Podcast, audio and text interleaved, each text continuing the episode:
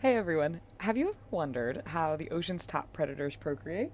Or perhaps how sharks set that sexy time mood? Want to learn more about the reproductive organs of whales and dolphins than you've ever even considered? If so, then stick around for this episode of Ocean Science Radio. Well,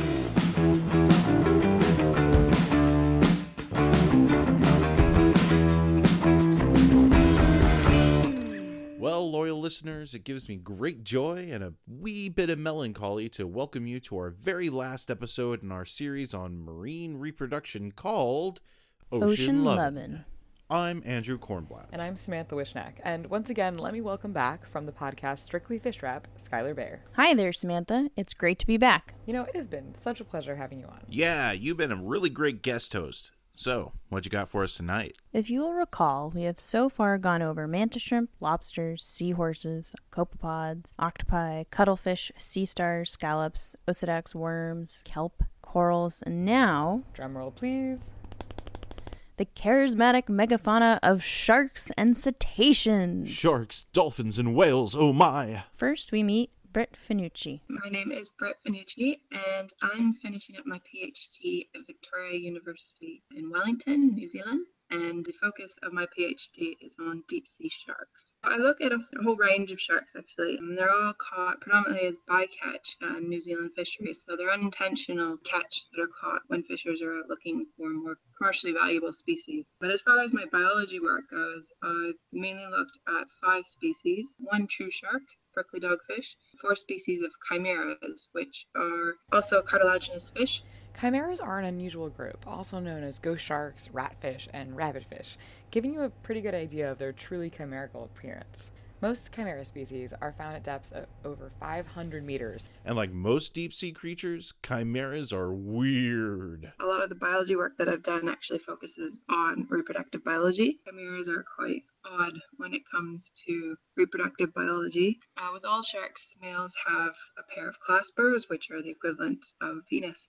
They say they have a pair, they don't have one, they have two. Wait, wait a second. Sharks have a pair of. Yep, partner. That's right. So, how does that work? mating in sharks hasn't been reported, it hasn't been seen in a lot of species. But from what I read, the males could use one clasper, the males could use two. So it could be kind of like a backup thing, you know, to have hopefully one at least working at one time. And, you know, if they can, then they'll get both of them in there. Um, but again, yeah, with the males as well, they do have paired reproductive tracts. So if you look at them internally, they have two testes. Yeah, everything paired. Good to always have a backup plan. So, back to chimeras and their weirdness. The male chimeras have these additional appendages called tenacula, and these are little appendages only about the size of um, your nail bed, and they become calcified and hooked as the males become mature. And they have one on the top of their head. They also have a pair of them near each pelvic fin, and these are presumably used to grasp onto females during mating events. Chimeras are clingy. Really, it is all sharks. Males will grab onto females with rows of stranded teeth, but chimeras don't have teeth. They have plates that look like rabbit teeth, and that is not good for grabbing onto anything. Which is why those bony little tenacula could come in handy. It turns out that these chimera have actually developed other handy tactics that we've seen before in previous Ocean Lovin' episodes. One of the things that I've found with the species I've looked at is that chimeras, it's been thought to be widespread, but until recently, it's only been confirmed in all families that these females can store sperm, which definitely has some advantages. It means the females can avoid the males. Like I said, the males will grasp onto females during copulation, and that can be quite damaging to females. So that would take that out of the equation. Sometimes it might just be hard to find a mate. So, you know, if you do, you mate with them. Females might not be ready to actually start reproducing, but they have that sperm to kind of take with them and use it when they're ready. No males hanging around? No problems. Chimeras are cool and all, but did you hear about the virgin birth shark? Here to talk about it is Dr. Dudgeon. Hi, my name is Dr. Christine Dudgeon, and I'm a postdoctoral researcher based in the University of Queensland, which is in Brisbane, Australia. Christine studies the Queensland leopard shark, which earlier this year made some pretty interesting headlines. This species is found in the Western Pacific and Indian Oceans. It's a warm water species, so in tropical and subtropical areas. It's a little bit unusual. It doesn't have any very close relatives, but it's part of a bigger group called the carpet shark order or the Orectolobiformes. And this includes things like wobbegongs and bamboo sharks, which are found always resting on the bottom. Wobbegong and bamboos? Who let Lewis Carroll name these things? But also whale sharks, which are the largest fish in the sea.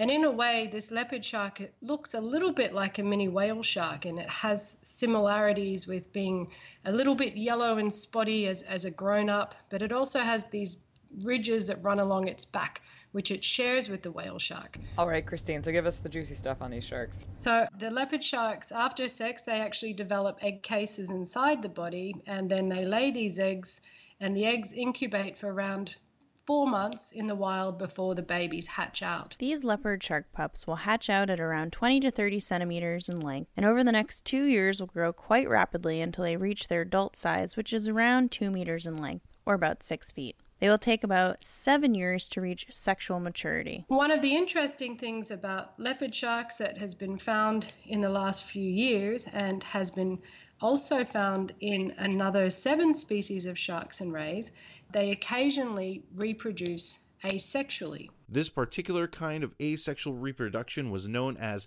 parthenogenesis, which is Greek for virgin birth. This is the kind of asexual reproduction that occurs when embryos develop, but the egg has not been fertilized by sperm. You really have to ask yourself how did researchers find out that these sharks were self replicating? For leopard sharks, this was first noticed in the Burj Al Arab Aquarium in Dubai, where an animal who had never reproduced before reached maturity in the aquarium and on the onset of maturity and she didn't have any males to mate with she started laying eggs But that alone is not unusual because, much like a chicken, leopard sharks will just lay eggs if the conditions are good or not. but what the aquarists noticed in her eggs were some embryos developing. And so they investigated the DNA signature, the genetic signature of these eggs, and found that they only had DNA from one parent.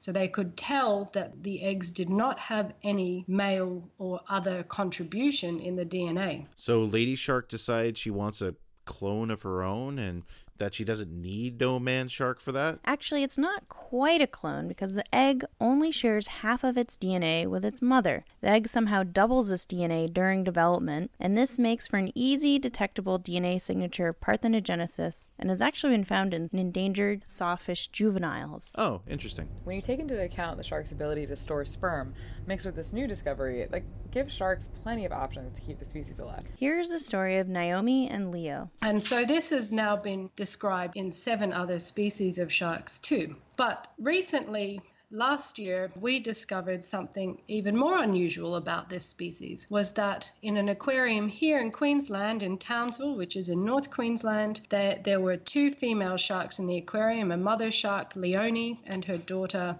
Lolly. And Leonie had reproduced together with a partner, a male shark, Leo, um, for many years, and they had had over two dozen babies together. Then Leo was removed from the tank because Leo was a little bit too amorous and kept wanting to have more babies. And there's only so many leopard sharks you can fit in an aquarium. Oh, Leo, stop being so amorous. Oh my. So they removed Leo, and after a couple of years, Leonie started laying eggs again, and they noticed embryos developing in the eggs. And so none of the ones survived in the first year, but in the second year, she had more embryos in the eggs, and some of these embryos hatched out, three in fact, um, into young pups. What was interesting about this is that there could be two reasons that these embryos developed after Leo was removed. One was sperm storage, and the other possible reason was this parthenogenesis. Of course, these scientists dug deeper. A test! I demand a test! And so we tested the DNA of these embryos, of these babies that, that had hatched out, and found that they had no DNA signature from the father at all.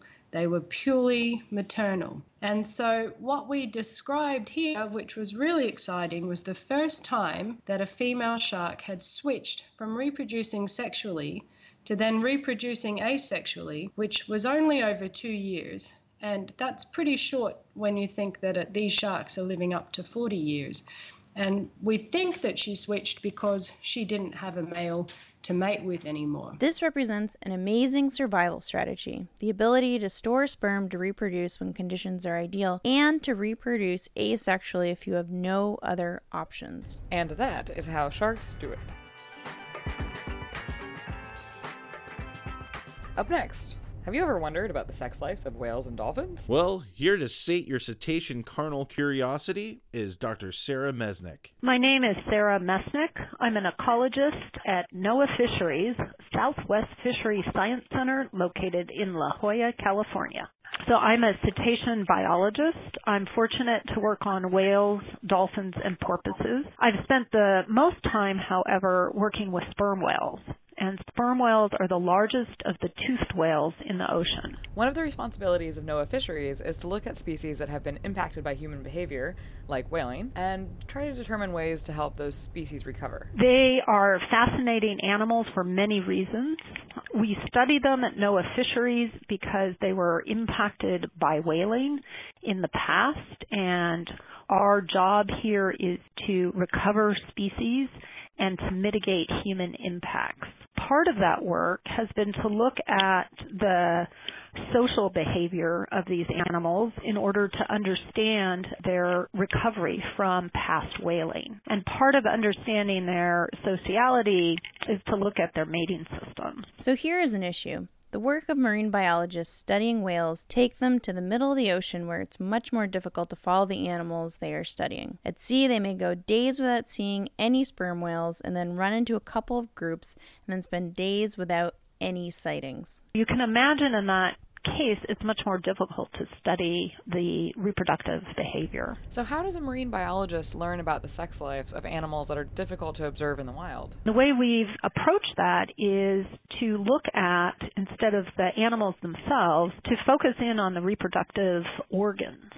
And these are in males, the testes and the penises. In females, it's the ovaries and the reproductive tract from the vaginal tract from the cervix to the vulval opening. We're able to get that data in a number of rather unusual ways. One of which is sometimes whales die at sea and they wash up on shore. When that happens, it's a stranded and dead animal, and scientists are able to do a necropsy and dissect out the reproductive organs. Some of the data on record came from the leavings of a rather brutal industry. Sperm uh, were hunted for years, and there's a long legacy of biologists that studied these animals. And in their foresight, they collected data on all sorts of features, including reproductive tracts. And so we have historical data as well as contemporary data for a number of species. Um, sometimes marine mammals also get caught in fishing gear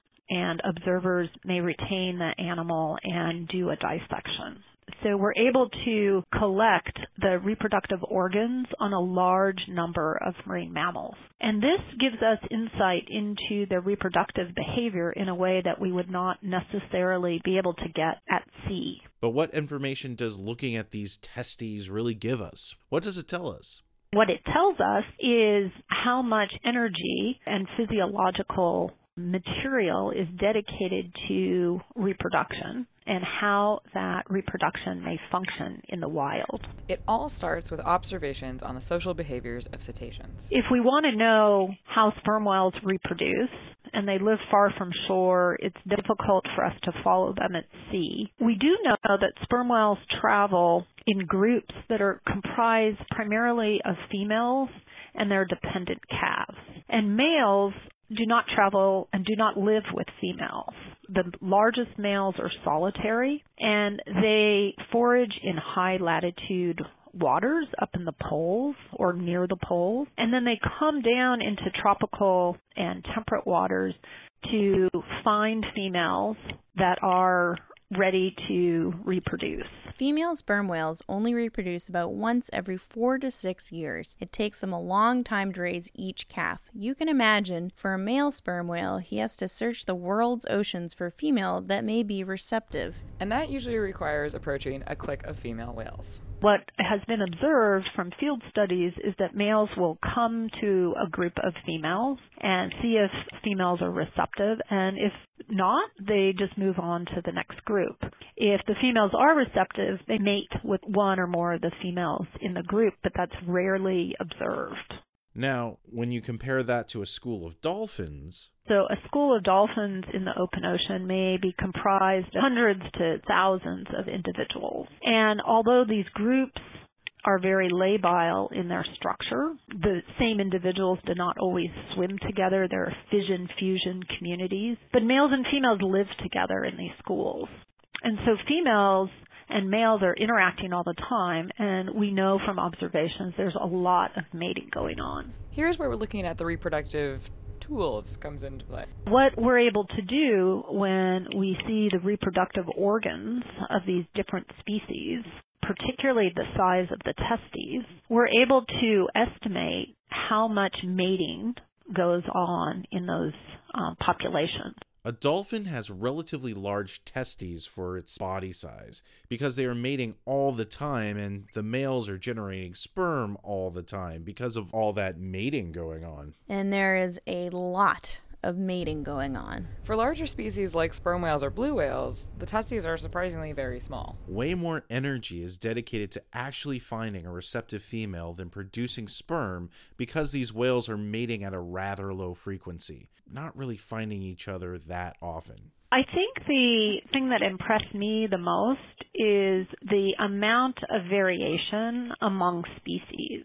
So when we're looking at testes size, there are some of the largest whales in the world, like a blue whale or a sperm whale, and the testes are less than a tenth of 1% of the body weight of the animal. Whereas in other species, like, for instance, a dusky dolphin, those species, the testes are up to 5, 6, 7% of the body weight. So there's a huge variation in the size of the reproductive organs that must mean a lot to the animals that are carrying those organs.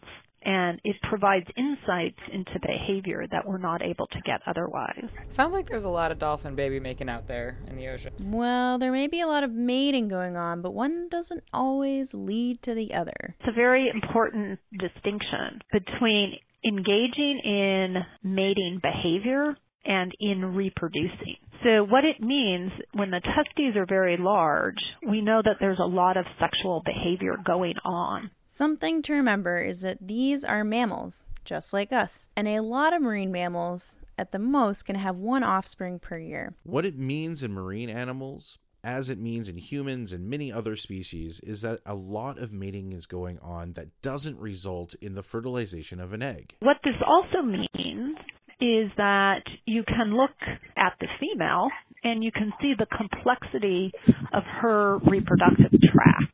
And we mean the vaginal structures here. And cetaceans are unusual among mammals in that their vaginal structures can be quite elaborate and we are talking very complex. Like a maze. Yeah, there can be blind alleys, large blocks, tucks and turns, and a lot of structures that actually prevent the sperm or impede the process of the sperm getting toward where the egg would be for fertilization. We are not sure what this complexity is designed for by evolution. The tracks that have a lot of these flaps and folds, it would be much more difficult for a sperm to navigate through that. And one of the hypotheses is it provides a way for the female to control which male fertilizes the egg. They also may just simply be mechanisms for keeping salt water out of the reproductive tract. But the curious thing is that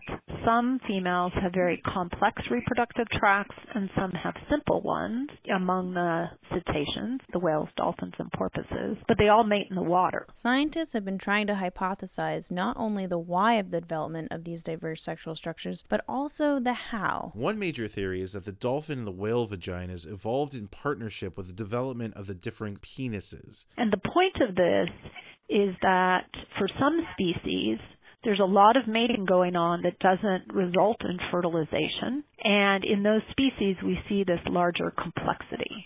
The ultimate mating and the ultimate interactions between males and females actually takes place in this complexity of the female reproductive tract. So, to recap, today we learned that sharks are literally clingy on their partners. Some sharks can reproduce asexually. That both cetaceans and sharks can store sperm. That cetacean lady parts are diverse and complex. And that a smaller male reproductive organ may mean less frequent mating. Yep, I think this series has made me uh, reach my animal boinking quota for the year. Thank you. Skylar, it has been a real pleasure to collaborate with you on this series, and if everyone feels up to it, let's try again in the future. Andrew and Samantha, it's been a real pleasure. And I know I'd be up for a 2018 edition of Ocean Lovin'. Thanks for having me on the show. Big thanks to our guests for teaching us all we ever wanted to know about sea sex, but were afraid to ask. And a big thanks to you, our listeners. Be sure to catch us next time on an all new Ocean Ocean, Science Science, Radio. Radio.